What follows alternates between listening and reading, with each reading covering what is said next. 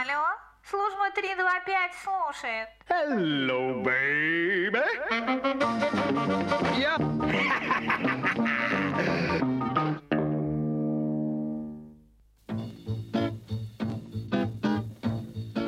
Здравствуйте, уважаемые любители вкусно поесть, а вкусной еде побеседовать. В эфире скорая кулинарная помощь, служба 325, за звук режиссерским пультом Евгения Дугрева.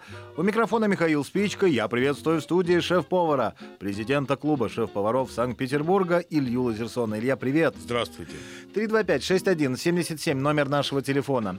Пейджер 680 15 16. Звоните, пишите, задавайте ваши вопросы. Пока что я хочу от, Ули, от Ильи услышать... Э, ответ на вопрос, который касается плана в студии Лазерсона.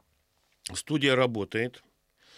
Сейчас я уже ищу расписание э, в, в устройстве, которое со мной. Э, в студии ближайшее занятие состоится 19 сентября. Оно посвящено треске. Треска очень популярная рыба, и я решил наконец-то отдать ей дань так сказать, уважения и показать серию блюд – 22 э, сентября блюдо с сыром. Да, блюдо, где активно э, э, используется сыр, где он имеет весомое значение. Повторяю, это блюдо не из сыра, а блюдо с сыром. И 26 сентября картошка. Вот просто картошка. Мы все, Сварите картошечки. Мы все считаем, что мы хорошо знаем, что такое картошка, с чем ее едят. Но скажу, что все-таки картошка продукт для нас молодой. Он э, сравнительно не, не так давно, с точки зрения... Но он уже стал глубоко традиционным для нас. В России, да, но он уже стал родным, и можно с ним все-таки сделать то, э, что, может быть, э, вы еще никогда не делали. Ну, например? Ну, вот я не могу открыть э, детали расписания, потому что что-то здесь... Ну, запекать ты будешь как-то, это я тебе, может, какие-то там... Я забыл, помню, что будет печеная картошка с очень сложным салатом, там, с вкусным салатом, там и красная икра будет, и, и черт и дьявол, в общем, в этом ну, салате. Ну, понятно. Что-то не открывается сегодня, не знаю, сейчас проверим, да. Ну, хочешь, можно вот. сайт открыть. www.laserson.ru Я-то его и открываю. Не Но у меня большой компьютер. А, на нем, на этом сайте можно На этом уточнить. сайте тоже laserson.ru можно уточнить расписание, можно задать вопрос. Э, можно, может быть, в разделе вопросы-ответы высказаться просто. Ну и Э, посмотреть какие там книги, фотографии, э, и, и все можно сделать и по телефону, ну, за исключением просмотра фотографий. Э, телефон, извините, 715 14 61. 325-6177, номер телефона в нашей студии. Мы принимаем первый звонок. Алло, здравствуйте. Здравствуйте. Слушаем вас. А, скажите, а как правильно сделать тесто на блинчики? А попробуйте конкретизировать свой вопрос. Э, ну, я, например, скажите мне, что вы знаете, что тесто для блинчиков делается из муки. Скажите мне, что вы знаете, что в тесте для блинчиков используются яйца. Скажите мне, чего вы не знаете. Что вас вот мучает по отношению к тесту для блинчиков. Ну, как правильно тесто сделать? А то, ну, я, ну, как правильно? Я вам скажу, что правильно его, допустим, перемешивать венчиком или миксером. Э, вот это правильно. Вы им скажите, что вы имеете в виду правильно? Нет, ну, кроме Я яиц... скажу, что правильно находиться в хорошем настроении, когда вы делаете блинчики. Я скажу, что mm. правильно брать яйца из холодильника, а не из чулана. Вы скажите, да, задайте мне конкретный Давай я вопрос. тогда задам. А сколько Миша, нужно задай муки, мне конкретный вопрос. А, на какое количество яиц, сколько муки берется для теста, для блинчиков?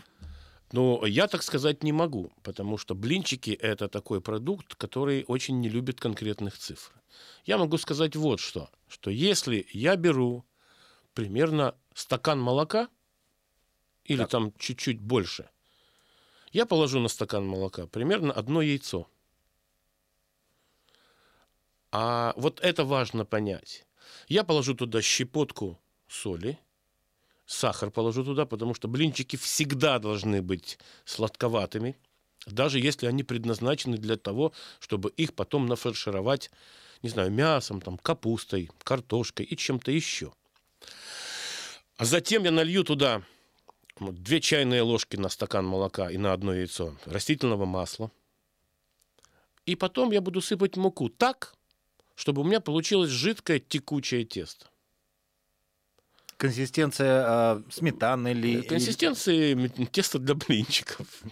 Сметана бывает сейчас настолько разная, Ну да. что сейчас вот эта э, а, ассоциация, допустим, довести до густоты сметаны очень расплывчата. Потому что сегодня есть жидкая сметана, а есть сметана, которую ложкой надо есть, которая стоит в ложке настолько она жирная или настолько в ней много всяких загустителей. Вот. Э, Не знаю, клей ПВА. Для меня он такой текучий все-таки. Давненько я Значит, не надо видел. купить клей ПВА специально и ну, проверять сравнивать. консистенцию по клею ПВА. Да. Но тут важно не Значит, перепутать. Я смотрите, что вам скажу. Сделайте жидкое тесто, жиденькое тесто. А потом начинайте печь блинчики. И если блинчик прилипает и очень его дряблая консистенция, вы его пытаетесь перевернуть, а он разваливается на части, добавьте в тесто еще немного муки, чтобы подтянуть его. И когда у вас получится первый хороший блинчик, вы м, пеките их дальше, но запомните, сколько в результате вы положили муки. Потому что каждый раз вы ее чем-то замеряете, чтобы плюсовать, плюсовать, плюсовать, допустим. Да? У вас получится ваш рецепт блинчиков. 325-6177 это номер нашего телефона, пейджер 680-15-16. Э, Говорим по телефону. Алло, здравствуйте. Здравствуйте. Слушаем вас. Я ва- прошу Илью, если он знает и может мне подсказать, как приготовить плов из красного риса, а э, плов называется тяхан, если я правильно называю, а может быть и неправильно. Ну, плов из этого риса готовится ровно точно так же, как готовится плов из другого риса, из других видов риса. Вы умеете готовить плов из, Ну, из в общем, кругл- Как-то готовила. Ну вот, ну, поэтому вы, вы забудьте, что этот рис называется тяхан. Хотя тяхан – это э, термин э, целой группы блюд, которые характерны для э, паназиатской кухни. Из них готовится жареный рис, так называемый. Ну, в воке, там, когда рис там, с свининой, с говядиной, с креветками. Вот для этого используется такой рис. Но э, если вы видите, что на упаковке написано, что он годится для плова, Тогда делайте из него плов ровно точно так же, как вы делаете плов из, скажем, из краснодарского круглозерного риса. А если вы не видите, что на нем написано, что он для плова, тогда он не для плова, а тогда он для того, что я сказал. А тогда мы э, перейдем к первому из наших конкурсов, конкурсу литературно-кулинарному. Вкусная цитата. Приз э, в обоих наших конкурсах – это льготное посещение занятий в студии Ильи Лазерсона. В конкурсе «Вкусная цитата» мы просим вас назвать произведение, откуда позаимствована та или иная цитата, и, естественно, автора этого произведения. Вот сегодняшняя цитата. «Давайте пообедаем и подумаем, что нам делать». С этими словами Евгений Устинович направился к своей постели.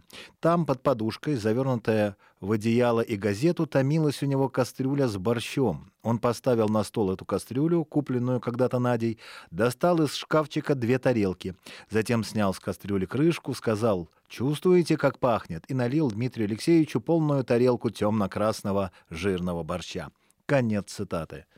Хороший способ, кстати. да. Ну, способ рискованный. Одно дело гречневую кашу в подушке, а другое дело жидкий борщ. Это да. 325-6177 номер нашего телефона. Алло, здравствуйте. Алло. Алло, здравствуйте, слушаем вас. А, вы меня слушаете? Именно вас, прошу вас, вы хотели о А, чем-то. Здравствуйте, Игорь Валентинович меня зовут. А, Я с рыбалки с моря привез много тресковых голов замороженных. Кроме супа, что с ними можно сделать? Ну, А, разумеется, спасибо. варенье сварить из этих голов. Очень вкусно будет. Вот лучше варенье, чем из тресковых голов, я не ел никогда. Ну, а действительно, что-то можно еще куда-то? Ну, всяко, а, кроме бульона рыбного, ничего из этого не Ну а не что из головы можно еще сделать? Памятник можно сделать из, э, да, из тресковой головы. Буябес да. можно сделать. Надо тут, э, конечно, только бульон, а на бульоне вы уже варите суп.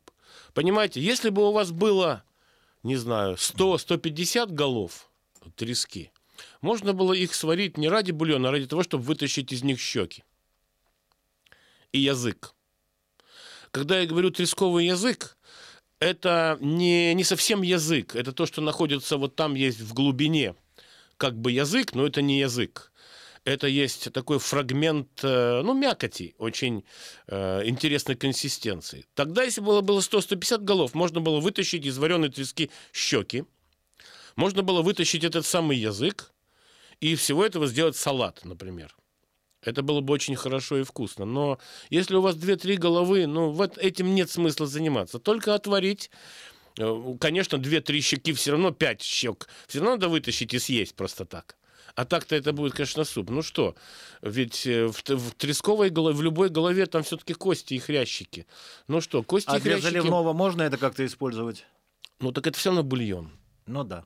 А кости и хрящики мы еще, мы не такие уже хищники, как кажемся порой со стороны. Поэтому, ну, мы же не едим это.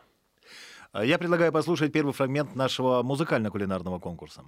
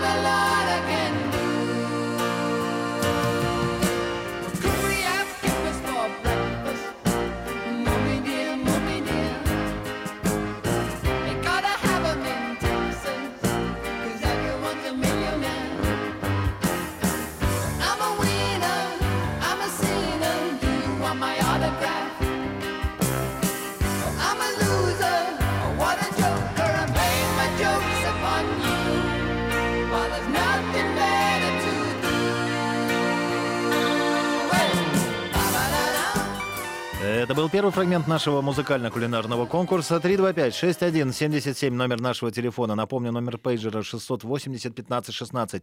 Говорим по телефону. Алло, здравствуйте. Здравствуйте, Марк Слушаю. Миронович на связи. Слушаем вас. При производстве Грога, Глинтвейна или Пунша уме- уменьшится там крепость этих напитков? Или все-таки отдельно там отварить эти приправки и разбавить? А опять Вы- же все равно ваше стремление к тому, чтобы крепость не уменьшилась, или наоборот, чтобы крепость уменьшилась? Нет, ну, конечно, чтобы не уменьшилось. Может, даже увеличилось как-то там. Ну, понятное дело, что... Спасибо. При, ну, все эти напитки, которые вы назвали, ну, может быть, не все, впрочем. Я бы сказал, все-таки буду говорить про глинтвейн, потому что грог это часто ром, разбавленный водой, там и нагретый. Но, тем не менее, тоже будет верно для него. Понятное дело, что когда нагревается спиртосодержащая жидкость, будем говорить общими словами, то спирт, э, имея температуру кипения более низкую, чем вода, и испарение, соответственно, он уходит в воздух. И таким образом крепость Глинтвейна всех а, алкогольных напитков, которые по технологии нагреваются для получения результата, их крепость ощутимо снижается за счет того, что пары спирта уходят вверх. Это можно назвать своеобразной долей ангела. Потому что долей ангела называют пары коньяка, которые из бочек уходят в атмосферу при созревании коньяка. Здесь тоже получается такая ускоренная доля ангела. Так вот, крепость падает, она снижается.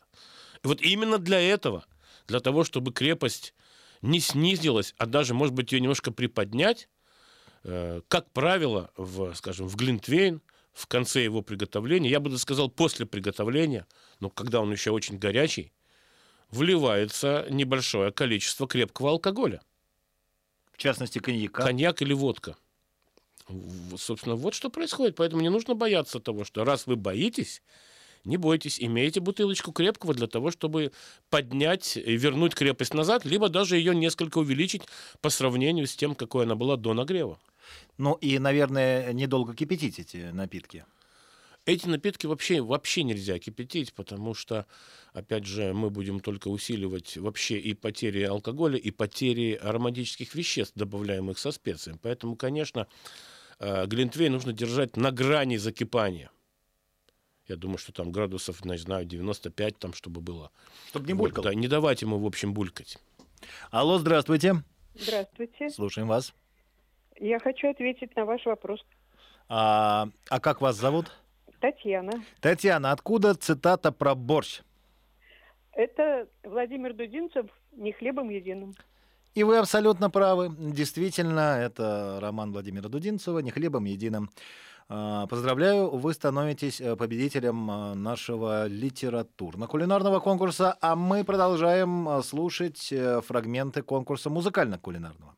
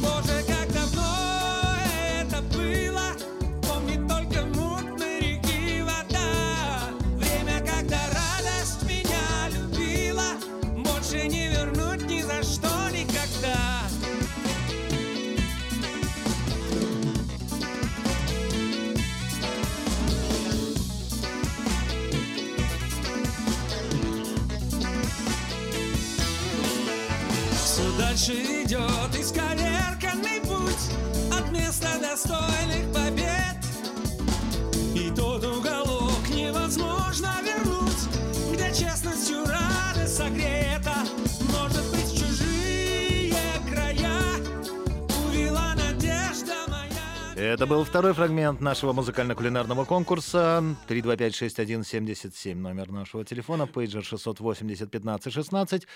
Алло, здравствуйте. Здравствуйте, уважаемый Михаил Аркадьевич и Илья Исакович. Илья Исакович, вы, ради бога, меня извините, но я хочу вернуться, помните прошлую передачу к огурцам? Вот сейчас я вам объясню, в чем дело. Вот на этикетке написано огурцы маринованные, соленые. Там перец, лук, душистый горошек, уксусная кислота, укроп соленый. А на упаковке, я вам говорил, не, не более суток хранится. Это белорусские огурцы. Я не думаю, чтобы батька Лукашенко плохие огурцы присылал, так они быстро портились. А, Илья Исаакович, вы наверняка помните э, глобус такие, венгерские огурцы, банка большая, здоровая продавалась. А я когда на старой квартире э, в старом городе э, жил, э, ее в холодильник не ставили, она в комнате в темноте стояла, или между дверей. Она стояла там месяц. А вот огурцы, которые я и сейчас, э, и белорусские, э, они, а, я же третью неделю, они ничем не хуже э, венгерских. Вот а- а поясните мне, пожалуйста, если не трудно. Они в стеклянной банке, эти белорусские огурцы? Да, да, Стеклянные банки. банки. И были закатаны жестко, да? Да, закладка. Да, Я открывал, щелчок такой раздался, все такое. И написано, что срок хранения сутки после открытия, после того, Да. Как вы вскрыли банку. Загадочная история Вот с загадочная огурцами история. Я тоже не могу продолжается. понять. Потому что вы мне сказали сейчас огурцы соленые, маринованные. Ну, либо соленые, либо маринованные. Но в составе есть уксус, вы сказали. Значит, они маринованные все-таки. Я не знаю, батька, но, знаете, бывает и ошибка на этикетке. Может быть, там ноль пропустили. 10 суток, может быть, там должно было написано. Ну, всякое же бывает.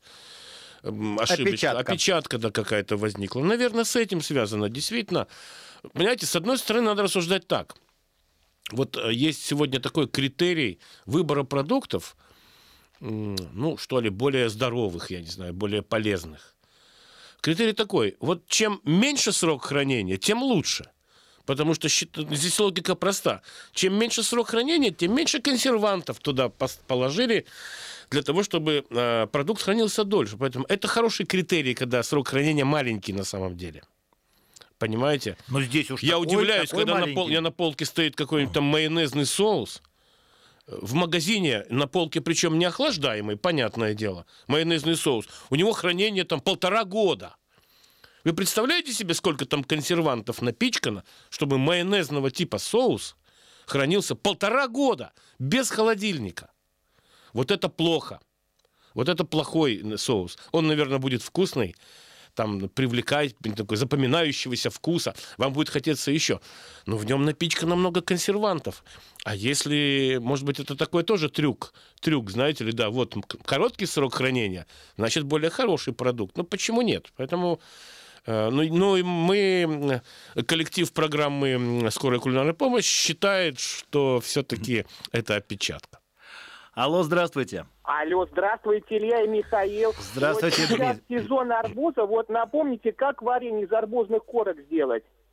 Самое главное, что э, нужно понимать по, э, вот, в отношении арбузных корок, что эта корка условная. Надо э, для того, чтобы сделать это варенье, надо саму-то корку срезать. Ну, вы понимаете, вот эту вот зеленую жесткую корку. По сути, варенье варится из вот этого белого слоя, который находится между жесткой зеленой коркой и между мякотью. Вот это называется арбузная корка. А в остальном здесь все просто.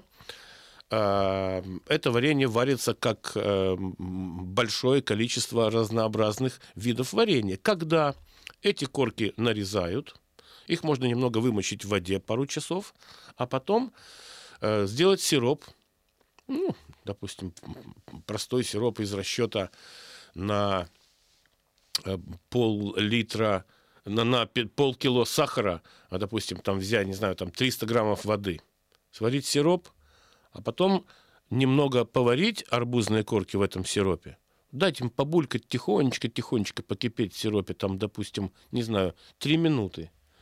Потом отставить в сторону все это, дать остыть. Это часто ночь приходится терпеть. Потом опять поварить немного, опять дать остыть. Так делать несколько раз, пока корки не станут прозрачными и уже такими не...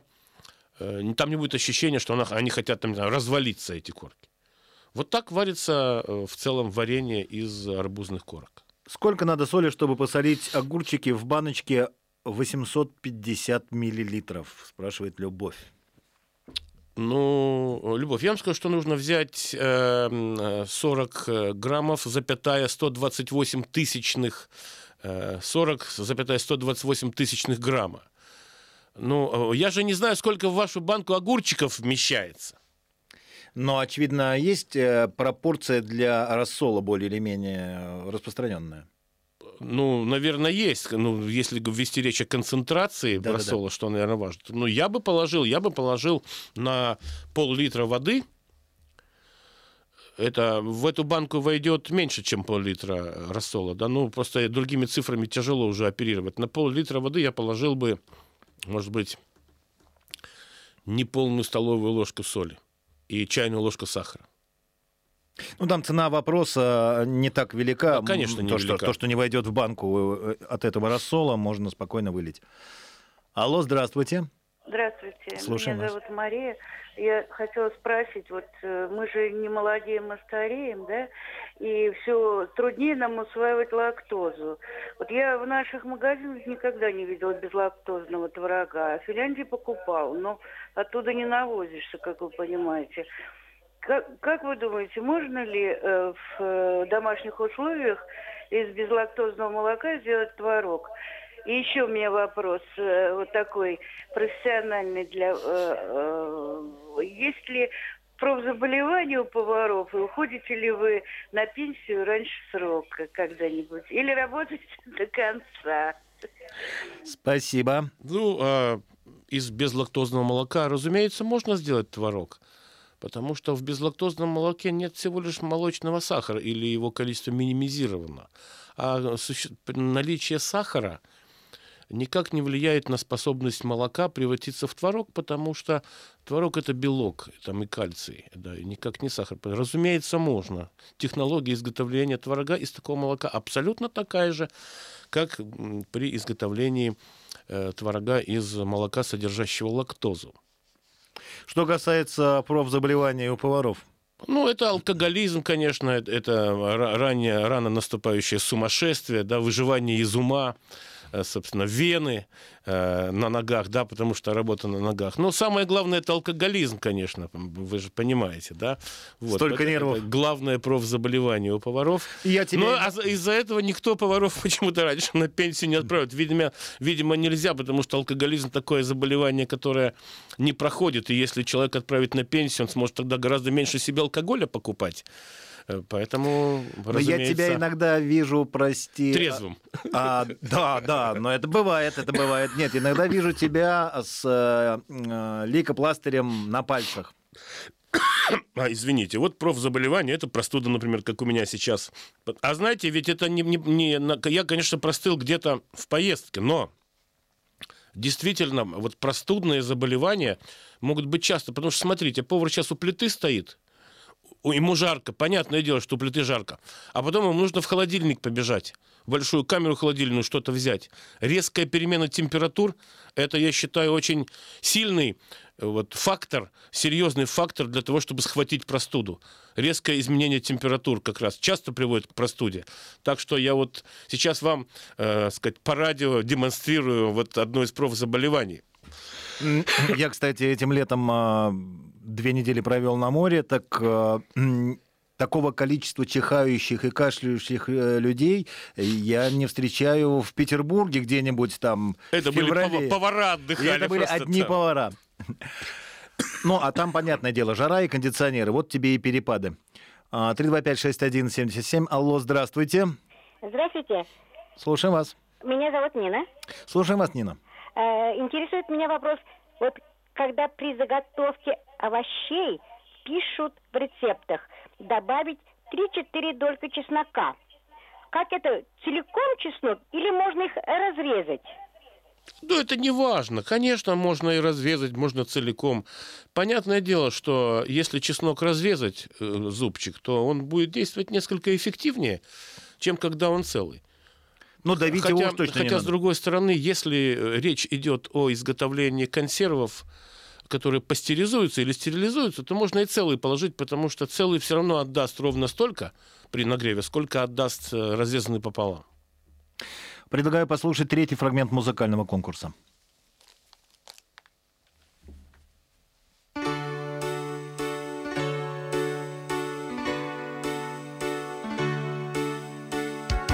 Wonder should I go or should I stay? Landed only one more song to play. And then I saw you at the corner of my eye. A little girl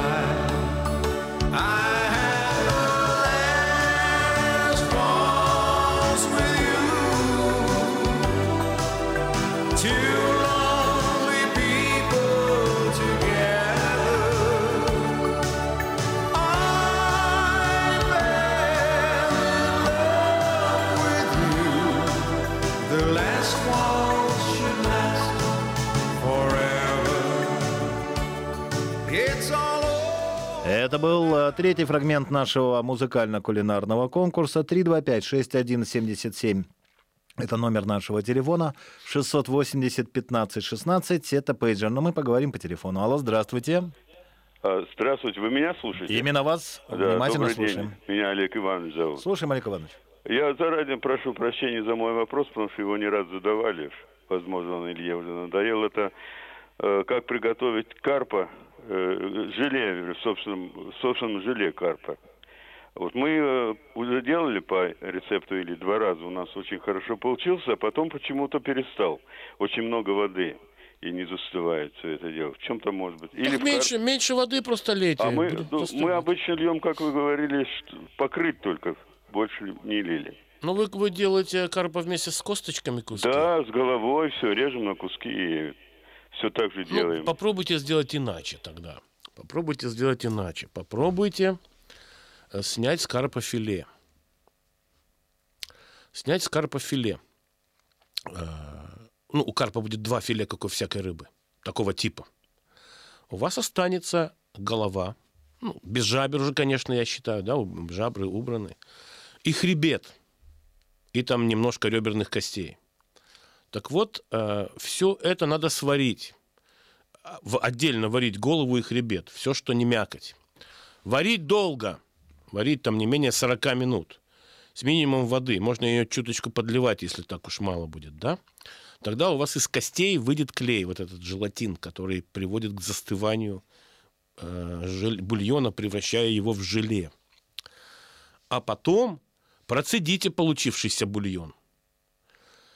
И в нем сварите куски филе у вас застынет все шикарно. Почему я так говорю? Когда мы варим рыбу вместе с костями, ну вот карп, как он есть, нарезали и варим, то из костей может порой не выйти э, нужное количество желатина. Мякоть уже готова, а кости еще не отдали много. Если мы будем варить дальше, мы переварим рыбу, она просто будет расползаться и на куски развалится. А кости варить не страшно отдельно. Потому что чем дольше варишь кости, тем больше гарантии того, что будет филе. Поэтому я предлагаю вам разделить процесс на варку костей, получение крепкого бульона, и потом в этом же бульоне варить куски рыбы, которая, кстати, тоже обогатит этот бульон немножко желатином за счет того, что он есть в коже карпа. Кожа еще отдаст. У вас прекрасно все застынет. То есть мы филе на коже снимаем? Да, филе, чтобы осталось с кожей. Ну, карп должен быть почищен для этого, либо он зеркальный, который не чистят. Возможно, вы видели, может быть, там мою программу, где я делал целиком куски вместе с костями. Но есть у меня и передача, где я показал по-другому. Мне так удобнее, потому что, в конце концов, в виде кусочков филе карпа удобнее есть потом, да, чем э, копаться там в костях, ковыряться в большом куске, который сварен с костями. Попробуйте делать, в общем, иначе. Так что извиняться вам не надо было бы, потому что вы задали резонный вопрос вполне, да, и э, сказать, он мне этот вопрос никак не надоел, потому что таких вопросов, собственно, и не было. Алло, здравствуйте. Здравствуйте. Слушаем вас. Это Виктор из Ленинграда. Я хотел бы узнать, как приготовить треску в томате отварную и морковь. В свое время вот мама делала когда-то там. Вот. А почему вы говорите отварную? Вы точно уверены в том, что отварную мама делала? Да, по- по-моему, там, ну, могу ошибаться, но а, ну, консистенция такая, как будто... А что еще там было, кроме трески и томата? лук Морковь, был. лук, да? И, так, и, и самое главное, это томат был еще. Как бы кильки такие вот, как, соус такой. Я, как я понимаю, о чем я вам сейчас расскажу. Треска под маринадом это будет Да, называться? да, ну смотрите, э, конечно, треску можно сварить, да. э, Хотите, это будут куски трески с косточки, хотите в виде филе, их можно отварить.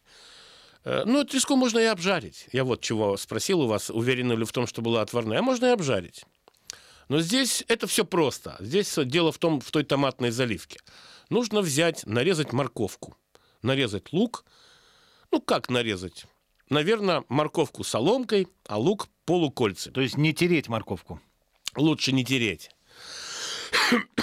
Извините. Морковку соломкой, лук полукольцами. Ну, сейчас я вам дам цифры, чтобы вам э, было удобнее м, планировать. Допустим, если у вас есть, э, не знаю, килограмм трески, там немного уйдет на зачистку, э, я тогда рекомендую взять две средние морковины и две средние луковицы. И вот эту соломку моркови и полукольца лука нужно положить в сотейник, ну, в кастрюлю, скажем, э, с толстым дном, либо в высокую сковородку. И слегка обжарить с растительным маслом, чтобы там не было корочки, а просто чтобы вам запахло хорошо луком в большей степени, чем морковкой, потому что морковка меньше пахнет. И потом туда, извините, профессиональное заболевание. А, И потом туда добавить томатную пасту. Сейчас скажу сколько. Ну, может быть, 2 до 3 столовых ложек томатной пасты. И налейте туда водички, чтобы у вас получилась такая густая овощная томатная масса. Но чтобы она при этом не пригорала. И дайте этой массе тихонечко булькать, чтобы морковка и лук тушились в этой томатной базе. Когда морковка и лук станут настолько мягкими, насколько вы этого хотите, потому что кто-то любит, чтобы хрустинка была, кто-то нет. Добавляйте туда сахар, дайте туда хорошую сладкую нотку, соль и влейте кислоту. Ну, в советское время это был, конечно, спиртовой 9% уксус. Влейте и добавьте сахар, соль и уксус так, чтобы вам было вкусно, но чтобы вам было вкуснее, чем вы хотите. И кислее, и, сла, и более сладко, потому что в горячем вы воспринимаете эти вкусы лучше. А вот когда остынет, вкус вернется к тому, который вы любите. То есть немножко переборщите с кислотой, сахаром и солью. А потом нужно подгадать, чтобы к этому времени у вас была сварена треска или обжарена и оставалась еще горячей. Эти горячие куски рыбы вы кладите в, лоток, в латку, и закрывайте, не знаю, заливайте, закрывайте вот этой овощной томатной массой. Тоже горячей. И дайте всему этому остыть. И вот, да, я думаю, что вот вы, наверное, приблизитесь к тому э, блюду, которое делала ваша мама. А мы послушаем предпоследний фрагмент э, музыкального конкурса. Скоро-скоро на луга лягут белые снега, И метель о чем-то грустно запоет. А ведь было и тепло, только жаль, что все прошло, И никто мне это лето не вернет.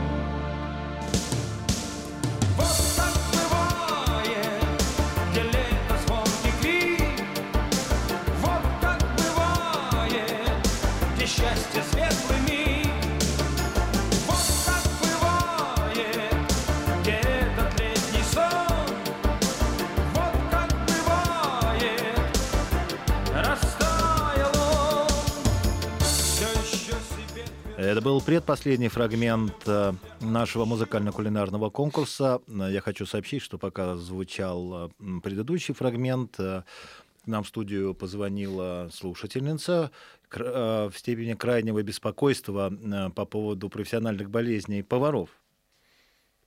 И более всего ее...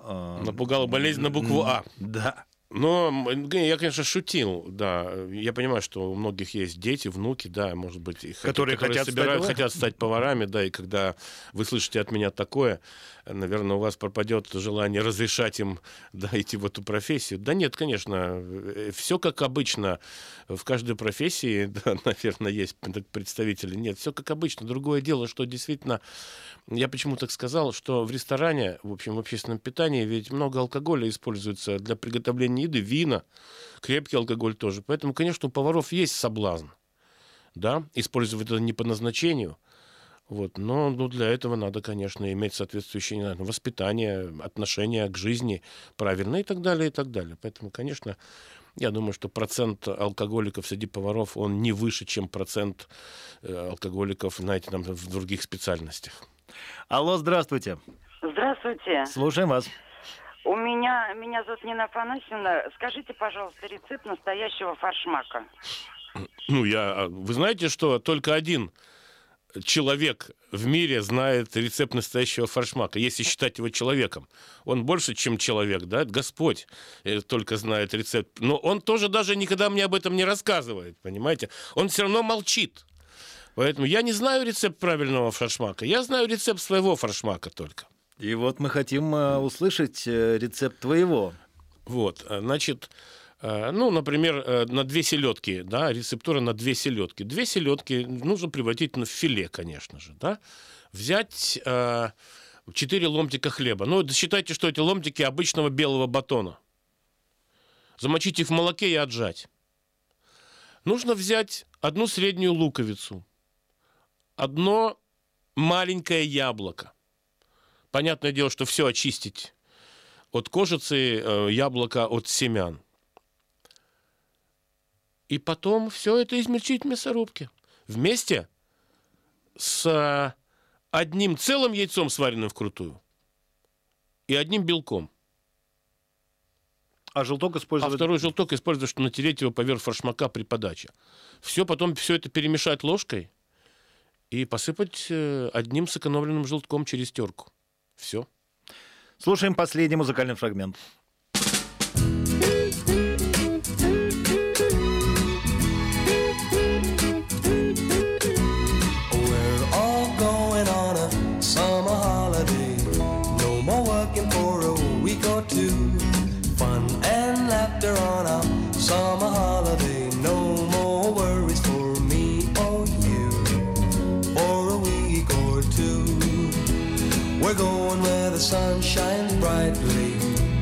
We're going where the sea is blue.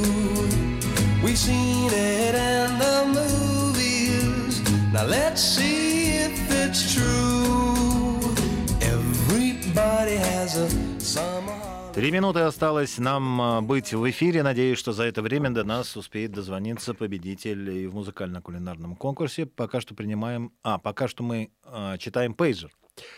А, Людмила Михайловна интересуется, как правильно приготовить тесто для чебуреков. Она пишет, я готовлю чебуреки, но они не получаются такие сочные и такие слоистые, как а, мы ели в Молдавии в ресторане. Что нужно в Ну, тесто когда добавить? автор вопроса пишет, что они такие сочные, то сочность не определяется тестом. Сочность определяется особенностями начинки. Именно начинка дает сок, но никак не тесто. Что до теста, а, я вам сейчас не буду рассказывать рецепт теста, я думаю, что он у вас правильный. Здесь дело не в рецепте теста, а в правильной температуре обжарки. Вот это очень важно. Понятное дело, что э, в чебуреке жарится во фритюре в большом количестве масла, жира. И фритюр можно нагреть до разной температуры. Можно примерно иметь 150-160, а можно иметь 170-180. И при этой жарится, и при этой жарится. Но вот для теста важно, вот, чтобы получить вот эту вот самую слоистость, такие э, пузырики, да, пупырчатость вот теста на внешней корке его, да, вот это определяется, собственно, не видом теста, а температурой правильной жарки. Поэтому для того, чтобы жарить стабильные чебуреки дома, нужно либо иметь фритюрницу, где вы выставляете температуру с помощью регулятора, либо иметь термометр.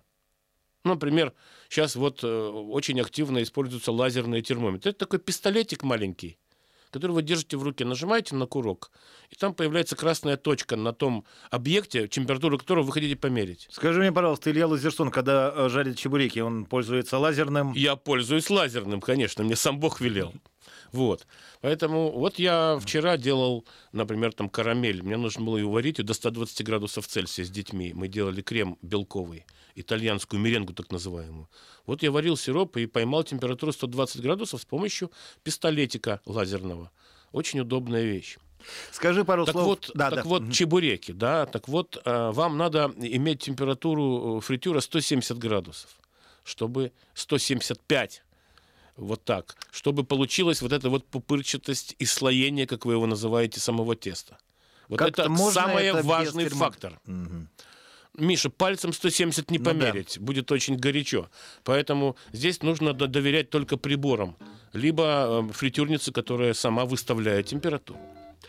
Ну что ж, нет у нас победителя в нашем музыкально-кулинарном конкурсе. Слово «сахар» мы сегодня зашифровали. А, Прозвучали музыкальные фрагменты в исполнении группы «Супер Трэмп», ансамбля «Аракс», а, Энгельберта Хампердинка, Юрия Антонова и Клиффа Ричарда. Илья, 20 секунд напомнить координаты. Э, Координаты, э, Студии э, координаты студии. Значит, ка- GPS-координаты, пожалуйста, записывайте. Э, 715 14 61 телефон, там вам все расскажут. А, Спасибо за внимание и до встречи. Всего доброго.